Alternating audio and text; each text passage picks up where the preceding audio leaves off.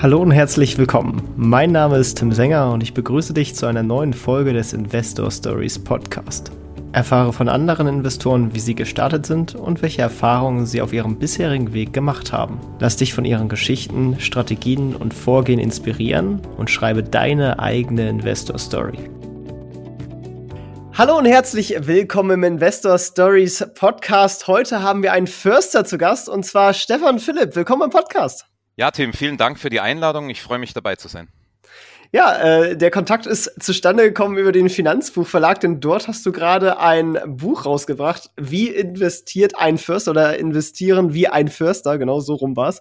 Ähm, wirklich spannendes Thema und dort gibst du Einblick in deine eigene Investmentgeschichte und was eigentlich so ein Wald mit Investments und der Börse so ja gemeinsam hat. Und ähm, vielleicht aber, um jetzt erstmal so ein bisschen seichter einzusteigen, magst du noch so ein paar Sachen über dich und deine Person äh, erzählen, damit die Leute dich auch ein bisschen besser kennenlernen können.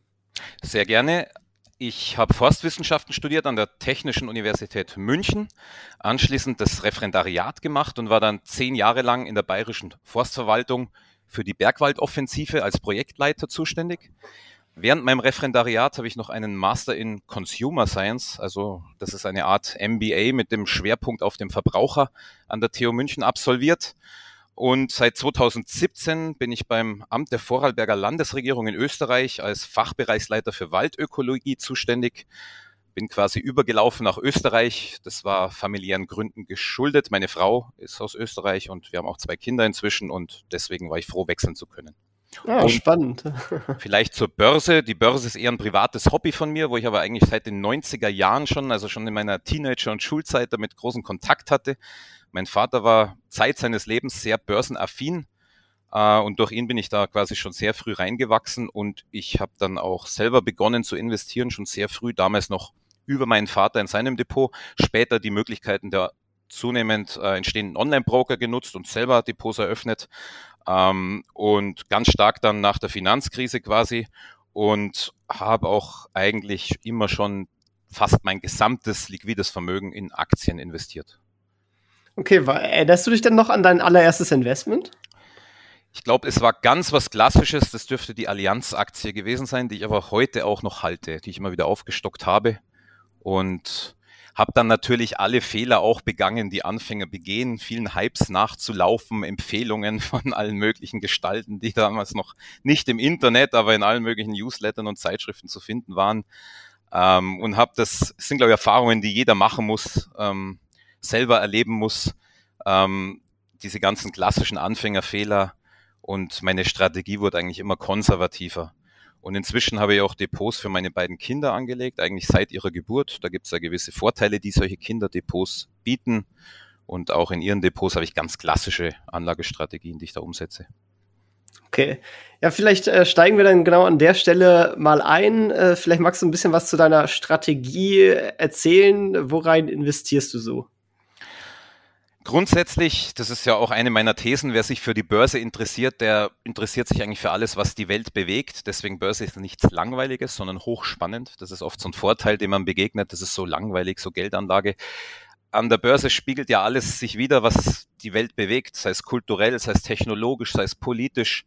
Also wer sich mit der Börse beschäftigt, beschäftigt sich mit der Entwicklung der Welt. Und ich bin als Förster, der im klassischen Humboldtschen Sinn universal gebildet ist, auch vielfältig interessiert und habe die verschiedensten Investments ähm, von sehr exotischen Dingen in Polen, in Nigeria über ETFs bis hin zu ja den ganz klassischen konservativen Firmen, also sogenannten Blue Chips. Ähm, mein Depot ist auch ein bisschen, ja, ein, ein Stückwerk aus Aktien, die ich von meinem Vater geerbt habe, Aktien, die ich früher gekauft habe, wo ich noch nicht so erfahren war. Und momentan bin ich dabei, es immer konservativer umzubauen in Richtung ETFs. Ich habe nämlich alles ausprobiert, von CFDs über Optionen, über Stillhaltergeschäfte. Und wenn man sich wirklich ehrlich macht, zumindest der normale Durchschnittsanleger, der jetzt kein Warren Buffett ist und zu denen ich mich auch zählen würde zum normalen Durchschnittsanleger, ähm, unterm Strich sind ganz einfache ETF-Strategien oder Strategien, wo man breit in Standardaktien investiert, langfristig, glaube ich, mindestens genauso rentabel wie alle diese abenteuerlichen Geschichten, die viele Nerven kosten, viel Zeit kosten und letzten Endes nicht aufgehen für den normalen Anleger. Ja, jetzt hast du es äh, gerade angesprochen, da muss ich natürlich nachfragen, was ist denn das Exotische in äh, Nigeria? das sind eher ETFs, die man teilweise dann gar nicht in Europa kriegt, sondern die ich über Linksbroker und ähnliche Anbieter an den US-Börsen erwerbe. Also in, in, meine Strategie ist eigentlich auch immer gewesen, dass ich, wenn ich so exotische Länder, das heißt Bangladesch, Nigeria und so weiter, dass ich das über ETFs abbilde. Teilweise kann man ja auch gar nicht direkt investieren in diesen Staaten. Ähm, jetzt zum Beispiel in Europa größeres Investment habe ich in der Warschau Stock Exchange, also der polnischen Börse, in solchen aufstrebenden Volkswirtschaften. Aber das ist eher so eine klassische Core-Satellite-Strategie, wobei mein Core-Investment quasi breit aufgestellte ETFs oder klassische Aktien wie Siemens, Allianz und solche Firmen sind, die es vor dem Ersten Weltkrieg gab und die es lange nach meiner Zeit auch noch geben wird. Wenn man sich dann dein Portfolio anschaut, so Pi mal Daumen, wie viel Prozent hast du dann so in Einzelaktien, wie viel Prozent in ETF und vielleicht noch wie viel Prozent in anderen Sachen wie Immobilien oder so? Ja, es ist so, ich habe leider, leider sage ich immer noch mindestens 80 Prozent in Einzelaktien. Das ist einfach der Historie auch geschuldet und ich bin dabei, das Schritt für Schritt etwas umzustellen, dass ich es immer mehr auf ETFs verlagere, auch Dividenden, die ausgeschüttet werden, nur noch in ETFs investiere. Ähm, dann Immobilien, ja, es ist so, wir wohnen in Vorarlberg, die Immobilienpreise sind extrem hoch. Ich komme ja ursprünglich aus der Region südlich von München, wo sie auch sehr hoch sind. Und jetzt mit zwei Kindern, jetzt haben wir eine größere Wohnung kaufen müssen, enorm überteuert. Aber wir haben jetzt geschaut, möglichst wenig Eigenkapital einzubringen, also fast komplett auf Kredites zu machen. Ähm, deswegen habe ich auch gesagt, mein liquides Vermögen ist fast nur in Aktien. Den Kredit müssten wir jetzt eigentlich auch dazu zählen, aber bei den gegenwärtigen Zinsen wäre man ja dumm, wenn man bei einer Durchschnittsrendite an den Aktienmärkten von fünf bis acht Prozent, je nachdem, wie man es berechnet, und Kreditzinsen von 1,5 Prozent, wenn man dann nicht die Kredite maximal ausreizen würde. Also so gesehen habe ich ja einen hohen Immobilienkredit und das liquide Vermögen eigentlich komplett in Aktien. Ja, dann äh, würde ich mal zum Förster sein übergehen. Ähm, mhm. Denn was hat das Ganze denn jetzt eigentlich mit einem Wald gemeinsam? Gut, also aufgrund meiner Historie sind das natürlich zwei Themen, die mich bewegen, der Wald und die Börse. Beides sind auch Themen, wo sich die Menschen momentan sehr dafür interessieren. Man merkt es beim Wald an den ganzen Zeitschriften, die an den Bahnhofskiosken dazu inzwischen ausliegen und in Fernsehbeiträgen und der Wald, gerade im Klimawandel, er rückt in den Fokus. Ähm, genauso interessieren sich die Menschen für die Börse und über beide Bereiche gibt es leider sehr viele Vorurteile und ein falsches Verständnis. Und jetzt dieser scheinbar exotische Zugang, investieren in Förster, war für mich auch ja, Motivation, die Menschen zu begeistern, sich mit beiden zu beschäftigen. Und es gibt erstaunlich viele Analogien zwischen der Forstwirtschaft und der Wirtschaft. Und heute wird ja der Begriff Nachhaltigkeit, der wird ja inflationär fast schon gebraucht und jeder will nachhaltig sein. Erfunden hat ihn die deutsche Forstwirtschaft schon vor über 300 Jahren. Und die Forstwirtschaft ist meiner Meinung nach das beste Beispiel, wie sich wirklich Ökologie und Ökonomie perfekt verbinden lassen. Das ist so ein falsches Verständnis der Leute, dass es schlecht ist, wenn man Bäume erntet. Also wenn ich mit Kindern Schulführungen mache, ist die erste Frage, ob sie es schlecht finden, einen Baum zu fällen. Und die meisten sagen dann ja. Und am Ziel, die, am, Ende dieser Führung wäre mein Ziel, dass sie sagen, nein, im Grunde ist es etwas Gutes ähm, ich weiß nicht, wie lange ich das jetzt ausführen darf, aber wenn, wenn man Holz nutzt. Gerne, gerne, ist ja sehr interessant, also ja. um die Perspektive zu gehen. Also für, für gerne weit aus. Genau, also der Wald hat verschiedene Funktionen, die sind im Gesetz verankert, im Waldgesetz in Deutschland, im Forstgesetz in Österreich. Und da gehört zum einen die Nutzfunktion dazu, also dass man im Wald auch Geld verdienen kann, Rohstoffe generiert. Dann die Erholungsfunktion, dass die Menschen freien Zugang haben, sich im Wald erholen dürfen. Dann auch die Wohlfahrtsfunktion, dass er Trinkwasser und ähnliches quasi bereitstellt, die Luft filtert und die Schutzfunktion. In Österreich oder in Bayern, große Landstriche werden ja gar nicht bewohnbar. Ähm, ohne intakte Schutzwälder. Und jetzt denken die Leute oft, wenn man Wald bewirtschaftet, ist schlecht. Man hat so diese Bilder von Brasilien im Kopf, wo Kahlschläge stattfinden und so weiter. Man muss aber sagen, dass bei uns die Forstwirtschaft, diesen Vorbild für die Welt, sie ist wirklich nachhaltig und es wird seit Generationen so praktiziert. Wenn ich jetzt einen Baum im Wald fälle, dann kann ich ein Holzhaus oder ein ähnliches Produkt daraus herstellen. In diesem Holz ist CO2 gebunden. Im Wald wächst ein neuer Baum nach, der wieder CO2 bindet. Also Holz ist eigentlich der einzige Rohstoff, der wirklich eine CO2-Senke ist, der nachwächst, der regional verfügbar ist und wo es in Deutschland und Österreich noch Potenzial nach oben gibt, dass man mehr Holz nachhaltig nutzen könnte. Gleichzeitig über die Holznutzung gestalte ich die Landschaft. Die, die Fotografen sagen ja, sie malen mit Licht und die Förster, die die steuern auch mit Licht, wie sich die Verjüngung im Wald zusammensetzt, ähm, an welche Baumarten quasi Holz zuwächst und ähm, durch die sogenannte Waldpflege, also die Ernte von Holz, lenke ich ja den Zuwachs auf andere Bäume, kann die Mischung steuern, kann mehr Artenvielfalt im Wald erzeugen ähm, und unglaublich schöne Waldbilder schaffen die oft sogar vielfältiger sind als reine Naturwälder hinsichtlich der Biodiversität. Also um es kurz zu machen, die Holznutzung ist nicht nur ökonomisch gut, sondern sie dient auch den anderen Waldfunktionen. Ein Schutzwald zum Beispiel, der kommt immer irgendwann in eine Zerfallsphase, ein Urwald, wenn die alten Bäume zusammenbrechen. Und da ist die Schutzfunktion nicht optimal. Durch die Bewirtschaftung kann ich quasi einen Dauerwald aufrechterhalten ähm, und, und diese Schutzfunktion gewährleisten. Beim Schutzwald übrigens, man denkt oft immer nur an den Lawinenschutz und die Dörfer unmittelbar darunter. Aber intakte Wälder im Alpenraum schützen natürlich auch die ganzen großen Städte in Deutschland, die an Flussläufen liegen, weil der Hauptniederschlag im Alpenraum ist und dann einfach zeitverzögert abfließt, wenn da intakter Humus ist, intakter Waldboden, der das zurückhält. Also wie gesagt, der, der Wald zeigt, Ökologie und Ökonomie passen perfekt zusammen. Und dann gibt es jetzt da einige Prinzipien aus der Forstwirtschaft, die, wenn man sie auf die Börse überträgt, ähm, eigentlich ja, ein, ein, ein guter Leitfaden sind, wie man sich dort verhalten sollte. Ähm, das habe ich in verschiedenen Analogien dargestellt. Und, und eine erste Gemeinsamkeit ist auch, dass Geldanlage an der Börse ist, begegnet er oft zu Vorteilen, das ist der böse ausbeuterische Kapitalismus, den will man nicht unterstützen und so weiter. Aber das Gegenteil ist der Fall. Ähm, Geld an der Börse zu investieren, das gibt ja Geld an Firmen, die innovative Ideen haben, die die Welt besser machen. Das ist quasi, ähm, ich investiere ja in, in Menschen, die tagtäglich daran arbeiten, Probleme zu lösen und kann dort auch nach meinem eigenen moralischen Werten anlegen. Also wenn ich das Geld auf dem Sparkonto habe, macht die Bank unter Umständen Dinge damit, die ich gar nicht weiß. So kann ich zum Beispiel Waffen, Tabak, je nachdem, was der Einzelne für sich als, sage ich mal, nicht wünschenswert erachtet, ausklammern und ganz gezielt in Firmen gehen, die zum Beispiel in ja, erneuerbare Energien und anderes investieren. Also man schafft Arbeitsplätze, man generiert Wohlstand und im Endeffekt macht man auch damit die Gesellschaft besser, wenn man das Geld an die Börse legt. Geld ist gespeicherte Energie, die muss fließen und die sollte nicht im Kopfkissen, unterm Kopfkissen liegen oder auf dem Sparbuch, um jetzt mal so etwas zugespitztes zu formulieren. Aber ich merke schon, ich rede sehr viel und ich glaube, vielleicht hättest du auch eine Zwischenfrage mal. nee, nee, das, das war ja auch ein, ein guter äh, Zusammenhang und äh, es gibt ja, also ich meine, den Spruch, dass das Geld wächst, ne, den, mhm. den kennt man ja auch und das, das gibt's ja auch schon ein bisschen länger. Ähm, und ähm, da wird mich natürlich gerade in jetzt zusammen Nachhaltigkeit, Wald, äh, Aktien interessieren. Wie blickst du auf dieses ganze ESG und Greenwashing und so weiter? Mhm. Ähm, ist das für dich ein Thema ähm, oder ist das alles so, so ein bisschen falsche Aufschriften oder äh, wie siehst du das Ganze? Ja, sowohl als auch. Also ich persönlich in den Depots meiner Kinder achte ich sehr auf diese Dinge, auch wenn natürlich nicht immer das drin ist, was draufsteht. Da gibt es ja verschiedenste Kriterien, wie man das definiert und fasst.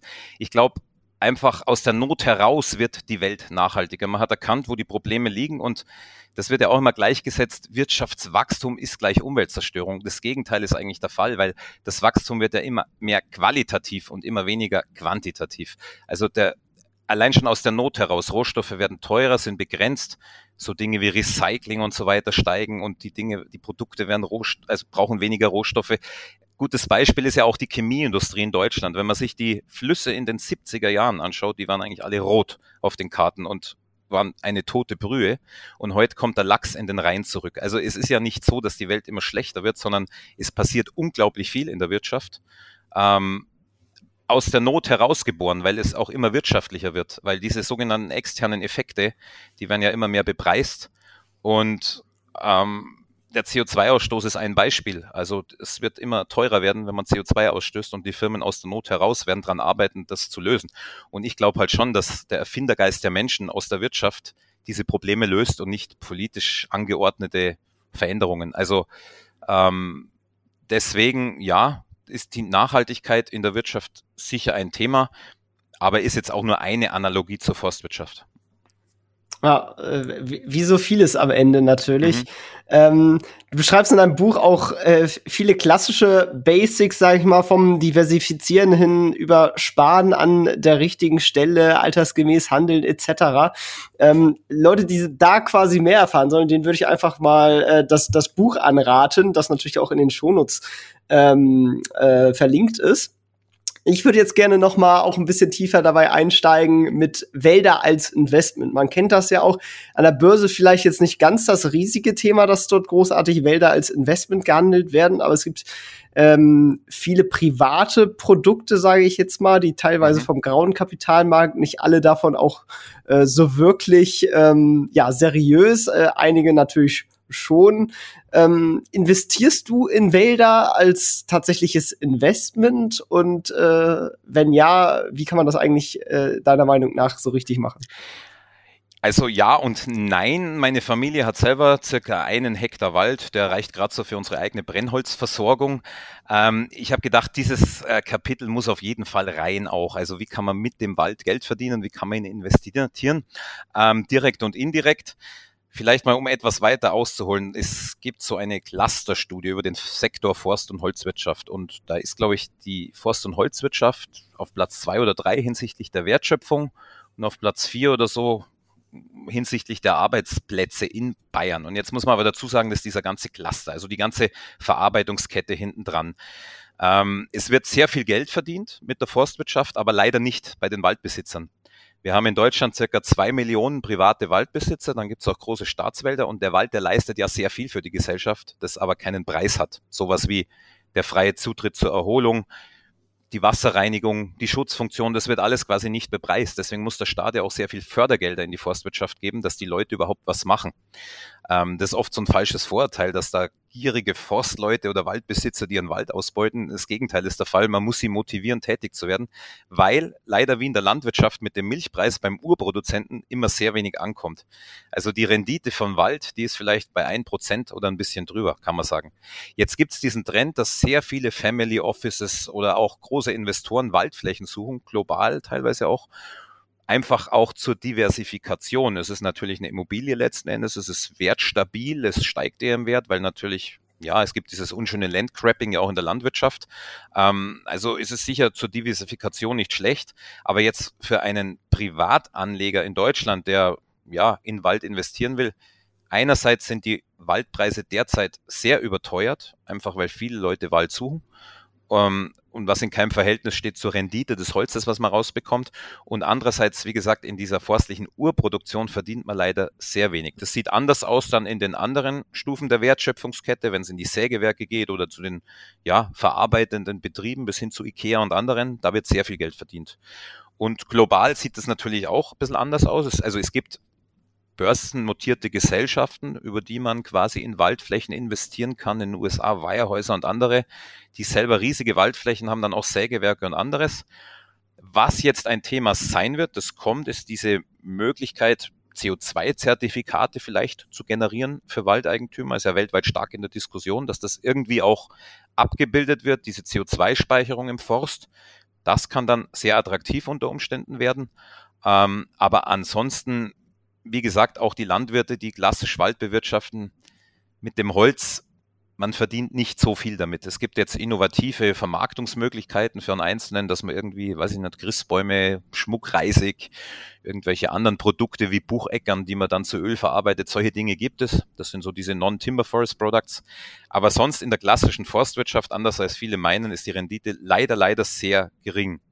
Okay, aber das trifft hauptsächlich für, für Deutschland zu, weil für im Ausland, ähm, genau. da, also war ja da, ich, gut, im Ausland, gerade wenn man sich natürlich so Lateinamerika, äh, die ja gerne mal für solche Projekte genutzt werden, ähm, da sind natürlich auch die, die Kosten ganz andere, weil ja natürlich auch die, die Löhne und so weiter deutlich geringer sind. Und wenn man das Holz dann natürlich trotzdem auf dem Weltmarkt verkauft, kriegt man den gleichen Preis, aber hat viel niedrigere Bewirtschaftungskosten dafür. Genau, das ist der eine Punkt und natürlich auch in tropischen Gefilden das ganze Jahr wächst was zu, viel schnelleres Wachstum, teilweise auch dann auch gentechnisch veränderte Pinus radiata Plantagen, solche Dinge, die viel schneller wachsen. Das ist ja oft ein bisschen umstritten auch, ob das wirklich ökologisch ist. Also ich bin der Meinung, es ist auf jeden Fall ökologischer wie eine Sojaplantage, weil eine Forstplantage steht dann doch 20 Jahre dort und ist für den Boden und alles besser. Und das andere, wie gesagt, Holz ist ein, gerade wenn man an den Klimawandel denkt, ein genialer Rohstoff. Auch, also Einerseits, weil es CO2 speichert aktiv in lang- und kurzlebigen Produkten und andererseits ganz wichtig, diese, dieser Kompensationseffekt nennt man das. Wenn ich mit Holz heize oder Holz als Baustoff verwende, dann muss ich keine weiteren fossilen CO2-Quellen quasi antasten und CO2 emittieren. Also Holznutzung sorgt dafür, dass kein weiteres CO2 in diesen kurz-mittelfristigen Kreislauf kommt. Und aus Klimaschutzsicht ist natürlich ähm, dann jede Verwendung von Biomasse sehr zu begrüßen. Ähm, das ist der eine Punkt. Der andere Punkt ist, dass natürlich auch der Wald im Klimawandel eine große Rolle spielt, um uns vor den Folgen zu schützen. Da gehe ich im Buch auch ein bisschen drauf ein. Du hast schon angesprochen, dass ich Basics da eigentlich erwähne und das möchte ich auch betonen, dass mein Buch ist eigentlich jetzt nicht für jemanden gedacht wie dich und mich, die sich da schon sehr intensiv auskennen, sondern ich möchte eigentlich den Otto Normalbürger begeistern für das Thema und ich stelle da immer wieder ein erschreckendes Unverständnis für Börse und für grundlegendste Finanzdinge, selbst bei gebildeten Leuten fest. Ähm, und das wird meiner Meinung nach auch in Deutschland an den Schulen viel zu wenig gelehrt. So klassische Finanzbildung ist aber unglaublich wichtig, gerade in Zeiten, wo man selber mehr für die Rente vorsorgen muss und wo die Menschen so hohe Konsumschulden haben und so weiter. Das sollte man mehr tun.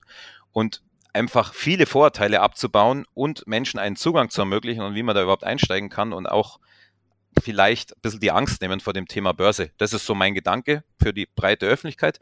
Und Leute, die sich vielleicht schon auskennen damit, für die ist vielleicht ganz interessant, diese Verbindung zum Wald und auch so hm, ein paar Argumente, um mit börsenkritischen Leuten zu diskutieren, dass die Börse eigentlich doch was Gutes ist. Nicht nur für einen selbst, sondern auch für die Allgemeinheit. Das war so der Zugang, den ich da versucht habe zu finden.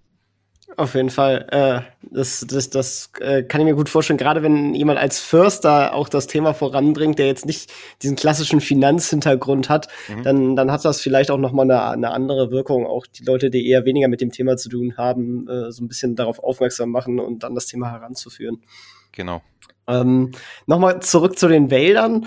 Ähm, wenn man dann jetzt quasi sagt, äh, man, man baut sich da in Lateinamerika einfach aus Interesse äh, gefragt mhm. was auf, äh, da, dann ist dieses klassische Argument, ne, dass, dass Monokulturen schlecht sind ne, und dass es halt auch besser ist, wenn man da irgendwie vermischt was anfängt, das ist deutlich gesünder und bringt dann ökologisch am Ende schon auch deutlich mehr. Dein, oder? Gut, das ist auch wieder ein weites Thema, also zur Monokultur. Wenn man jetzt ein bisschen ja, zugespitzt formulieren will, der Wald in Deutschland wäre von Natur aus fast eine Monokultur. Es wären fast alles Buchenwälder, die aus der Hauptbaumart Buche aufgebaut sind. Ist jetzt überspitzt gesagt. Und ähm, gerade durch die Bewirtschaftung steigt oft die Baumartenvielfalt. Das sind diese sogenannten Blenterwälder, auf die ich auch im Buch eingehe, die sehr strukturiert sind, fast für den Laien ausschauen wie Urwälder, aber künstliche Systeme sind durch Mensch, mit menschlicher Bewirtschaftung entstanden. Dann zur Biodiversität, da gibt es ja drei Ebenen der Biodiversität. Also einerseits der Landschaften, dann der Arten, aber auch die innerartliche, sprich die genetische Diversität. Jetzt kann eine Monokultur sehr divers sein auf genetischer Ebene. Das trifft aber eher auf Naturwälder zu. Das ist sicher in diesen Plantagen nicht der Fall. Ja, es, es, es sind Monokulturen und ich sage mal, in der klassischen Forstwirtschaft sind Monokulturen sicher schlecht, weil, da gehe ich ja gerade drauf ein, auch im Buch, diese Analogie zur Börse, das ist so ungefähr wie wenn ich nur auf die Wirecard-Aktie setze und ich kriege ein Problem und gerade im Klimawandel kriegen halt viele Baumarten ein Problem, sondern ein, ein Hauptelement der Forstwirtschaft, wie wir sie betreiben und auch was man an der Börse tun sollte, ist einfach Diversifikation und Risikostreuung. Ähm, Klar, Monokulturen haben gewisse Vorzüge, was jetzt die Bewirtschaftbarkeit angeht und so weiter, gerade in Südamerika. Und es sind ja auch Flächen, die stehen jetzt nicht so lange ähm, wie, wie bei uns die Wälder, sondern die werden oft nach 20, 30 Jahren schon geerntet. Da ist das Risiko dann etwas überschaubarer. Das große Risiko ist halt, wenn ein Schaderreger kommt in einer Monokultur, der befällt dann alle Bäume. Ähm, sie sind nicht so windwurfstabil und so weiter. Sie haben viele Nachteile, Monokulturen. In der Forstwirtschaft, gerade auch aus ökonomischer Sicht, auch Nachteile. Und natürlich im Vergleich zu den klassischen, also äh, den, den Primärwäldern, die eigentlich dort wachsen würden auf diesen Flächen, ist es hinsichtlich der Biodiversität natürlich ein enormer Rückschritt. Kann man kritisch sehen. Wie gesagt, ich sehe es weit weniger kritisch wie irgendwelche Sojaplantagen und so weiter, die dann oft nach drei, vier Jahren nicht mehr produktiv sind und man zieht weiter. der Boden unter diesen Monokulturen dort ist sicher weit besser als unter Sojaplantagen. Das Produkt, das Holz, ist sicher auch etwas, wo man sagen kann, es hat einen gewissen ökologischen Benefit, wenn das eingesetzt wird. Ähm, man muss sich das, glaube ich, im Einzelfall anschauen, aber es ist wie immer, er gibt es kein Schwarz-Weiß und so pauschal zu sagen, Monokulturen böse und also so weit würde ich jetzt nicht gehen. Ich persönlich kenne viele dieser Modelle, die sind teilweise auch sehr gut und auch von den Renditeversprechen. Ich selber bin da nicht investiert, weil ich eigentlich schon aus Bequemlichkeitsgründen und auch aus Gründen der Liquidität immer börsengehandelte Lösungen bevorzuge und eigentlich bis auf jetzt die privat, also quasi genutzte Immobilie alles über, über Börsenlösungen abbilden möchte und es gibt eigentlich keinen Bereich der Wirtschaft, wo man nicht irgendwelche Aktien oder ähnliches dazu findet und in dem man nicht über die Börse investieren kann. Und auch wenn Wirecard uns da eines Besseren belehrt hat, alles, was an Börsen gehandelt wird, hat zumindest einen gewissen Sicherheitsstandard und ein höheres Maß an Seriosität oft. Genau, aber das trifft jetzt halt auf den Otto Normalbürger zu, wenn man größere äh, Mengen hat und zum, äh, also, also größere Summen zum Investieren und gerade auch Family Offices und andere, für die ist das durchaus sicher, sage ich mal, lukrativ und auch interessant, dann direkt selber Investments dort zu tätigen. Genau. Ja, spannend. Vielen Dank für, äh, für deine Einblicke da in das Thema. Jetzt kommen wir auch so ein bisschen mehr zurück und auf dich und deine Investments. Ähm, wenn du jetzt so zurückschaust, was würdest du vielleicht dein, als deinen größten Fehler beim Investieren bezeichnen? Der größte Fehler, das war sicher so die Anfangszeit, wenn man so klassische Börsenmedien gekauft hat, die dann so in Bildzeitungsniveau mit irgendwelchen Schlagzeilen und das ist kurz vorm Explodieren und da, diese Dinge dann nachzukaufen, viel zu oft hin und her zu wechseln, das ist ja auch etwas, wo Forstleute haben, einfach diesen langen, generationenübergreifenden Horizont des Denkens. Ähm, und an der Börse, wenn man sich an so klassische Grundregeln hält, sowas wie breite Streuung, langfristiges Denken und anderes, dann kann man eigentlich gar nicht verlieren und es ist die konservativste Anlageform, die es gibt. Und das ist gerade in Deutschland ein bisschen das Problem, dass die Leute immer so zwischen Extremen schwanken, also entweder CFD-Trading oder Sparbuch, aber so den, den Mittelweg eigentlich kaum wählen. Und ich habe selber im Families, Familien- und Freundeskreis einige Leute, die immer sagen, Börse, das ist reine Zockerei, das ist gefährlich, aufgrund eigener Erfahrungen. Sprich, man hat entweder nur in eine Aktie investiert, wie Wirecard, oder man hat alles an die Börse und dann zu Zeiten des neuen Marktes verkaufen müssen am absoluten Tief. Und das ist halt einfach die Missachtung von Grundregeln wie breite Streuung und langer Horizont. Und wenn man das hat, dann ist die Börse meiner Meinung nach das konservativste und lukrativste und ist ja auch logisch, weil alle Wertschöpfung kommt ja aus der Wirtschaft und entsteht dort. Von daher habe ich jetzt leider auch vergessen, was deine erste Frage war. Entschuldigung. es, war, es ging um den Fehler, aber ich ah, ja, genau, das hast, du, hast du ganz gut beschrieben. Ja, vielleicht noch kurz und ich habe einige Zeit auch mit Optionen immer angefangen zu spekulieren, dann auch Stillhaltergeschäfte mit teilweise ein bisschen zu hohem Hebel und solche Dinge. Ich habe alles ausprobiert, was gibt. Und ähm, eigentlich, und man liest es auch immer wieder, für normalen Durchschnittsmenschen das Beste ist einfach, wie gesagt, mit breiter Streuung und liegen lassen. Ich glaube, Costolani hatte das gesagt, Schlaftabletten nehmen und in Safe mit den Aktien und, und es ist langfristig unterm Strich wirklich das Rentabelste und einfach, ähm, ja, unaufgeregter agieren. Das ist so ein bisschen, glaube ich, wo ich gelernt habe auch. Und das, glaube ich, auch in meinem Buch habe ich das dann verglichen mit dem Waldsterben, so nicht so diese ganze Panik mache und, und im positiven Sinn diese ganze, dieses Hypen von Trends, von, von Themen, von einzelnen Firmen mitmachen, sondern einfach langfristig langweilig seinen Weg quasi durchziehen. Und, und das ist dann auch unterm Strich sicher das Beste für alle. Ich glaube, viele können sich tatsächlich auch einfach nicht eingeschnien, dass sie mhm. nur Durchschnitt sind und eben nicht besser als der Markt oder sogar schlechter als der Markt sind. Und, und ja, meinen, ja, das war dann nur dieses eine Jahr und nächstes Jahr wird bestimmt besser. ja, und wenn ich dich da kurz unterbrechen darf, genau das habe ich auch an mir selber, muss ich das einfach reflektieren. Man hat dann manchmal wirklich so 300, 400 Prozent Gewinn und dann sieht man selektiv nur das und dass die anderen aber teilweise die Riesenverluste und das unterm Strich mal weit schlechter ist wie die Durchschnittsmarktrendite, das sieht man dann oft nicht bei diesen ganzen Geschichten mit Derivaten und ähnlichem. Und ja, von daher habe ich alle diese Erfahrungen durchlebt, aber ich, ich glaube halt einfach, es gibt Dinge, die muss man einfach selber mal erleben. Und dann ist ja auch gut, wenn man die am Anfang des Investorenlebens macht, wo einfach die Summen absolut noch nicht so groß sind und wo auch die Verantwortung mit Familie und Hauskrediten noch nicht so hoch ist, ähm, so dass man dann schmerzlich, aber mit weniger Folgen lernt. Auf jeden Fall. Jetzt die Frage umgedreht. Was würdest du als deinen größten Investmenterfolg bezeichnen? Hm, also die ganz spektakulären 1000 Prozenter habe ich gar nicht im Depot. Das hat lustigerweise meine Frau mit Tesla. Ähm, meine größten Erfolge sind die Dinge, die extrem lange liegen. Und das sind dann teilweise Aktien, die ich selber ganz am Beginn gekauft habe oder die ich von meinem Vater noch geerbt habe, die der in den 80ern gekauft hat, die sich verfünf, versechs, versiebenfacht haben, aber halt einfach über einen Zeitraum von 20, 30 und mehr Jahren. Und ja, das ist, glaube ich, auch meine Konklusion aus dem Ganzen. Nicht zu schauen, 1000 Prozent zu machen, sondern zu schauen, dass man die 5, 6, 7, 8 Prozent im Jahr schafft und einfach auch den Horizont hat, dass man sagt, wie das ja auch Warren Buffett mal gesagt hat, sein Ziel ist ja am besten die Aktien zu vererben und das ist eigentlich auch bei mir der Fall. Ich möchte die gar nicht irgendwann mal verkaufen müssen, sondern am besten wäre es, wenn meine Kinder sie übernehmen könnten und ich sie so erzogen habe, dass sie die dann nicht verscherbeln und einen Porsche dafür erwerben, sondern das weiterführen. Sehr gut. Ja, dann äh, würde mich natürlich interessieren, was sind denn deine finanziellen Ziele noch für die Zukunft? Gut, finanzielle Ziele. Einerseits haben wir natürlich jetzt einen hohen Kredit und den, sage ich mal, vor der Rente vielleicht dann doch abzubezahlen irgendwo. Und ähm, ansonsten habe ich jetzt doch ein relativ hohes Aktiendepot schon wo auch einiges an Dividenden käme, wenn ich jetzt voll umstellen würde auf Dividendenausschüttungen. Ähm, Ziele. Ich, ich schaue halt, dass ich jeden Monat was zur Seite legen kann, trotz jetzt finanzieller Belastungen wie diesem Hauskredit und einfach das Ganze wachsen zu lassen. Und ähm, auch Ziel vielleicht, wenn man das so sehen möchte, die Kinder finanziell so weit zu schulen, dass sie mit Geld umgehen können. Ähm, und dass sie auch, wenn sie dann volljährig sind, doch ein Depot haben, das es ihnen ermöglicht zu studieren und ähnliche Dinge zu machen. Denn das wird sicher nicht leichter in der Welt und ähm, ich denke, die Kosten, die auf uns im auch, ja, sage ich mal, der entwickelten Welt zu kommen, werden immer höher, weil einfach andere Regionen aufholen und das, was unsere Eltern hatten, dass es jetzt ja besser wurde mit Gehaltserhöhungen und mehr Urlaub und so weiter, ist bei uns ja nicht mehr der Fall. Und ich glaube, die Eigenverantwortung, was ja auch nichts Schlechtes ist, aber die Eigenverantwortung wird wachsen müssen.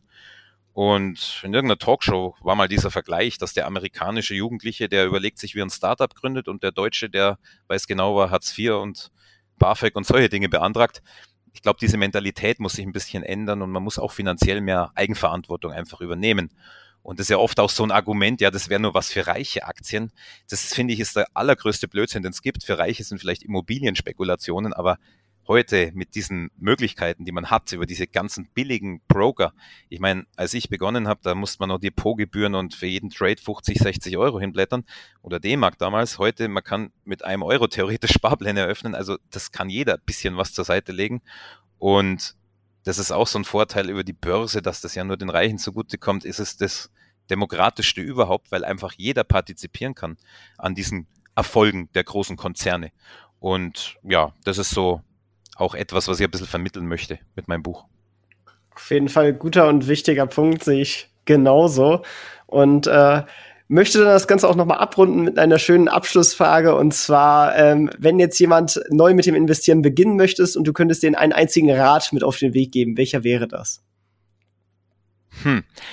Also der erste Rat wäre schon mal anfangen, weil ganz viele, die lesen und überlegen und machen dann vielleicht mal so ein Demo-Depot auf, einfach mal anfangen, mit echtem Geld anfangen und dann kriegt man ein Gefühl dafür, ähm, begeistert sein dafür und ähm, der Rat wäre wirklich erstmal sich einen Stock, einen, einen Grundstock an, an Geld aufzubauen. Und das, das ist jetzt nicht von mir der Rat, das stammt ja von Warren Buffett, der seiner Ehefrau geraten hat, nach seinem Tod alles in einen ETF auf den S&P 500 zu stecken. Ich würde sagen, irgendeinen breiten ETF wählen, monatlich reinsparen, lernen und wenn man dann ein gewisses Wissen angeeignet hat, dann kann man ja auch diversifizieren und andere Dinge an der Börse ausprobieren. Aber einfach das Wichtigste, glaube ich, erstmal, wenn es ein Rat sein soll, anfangen.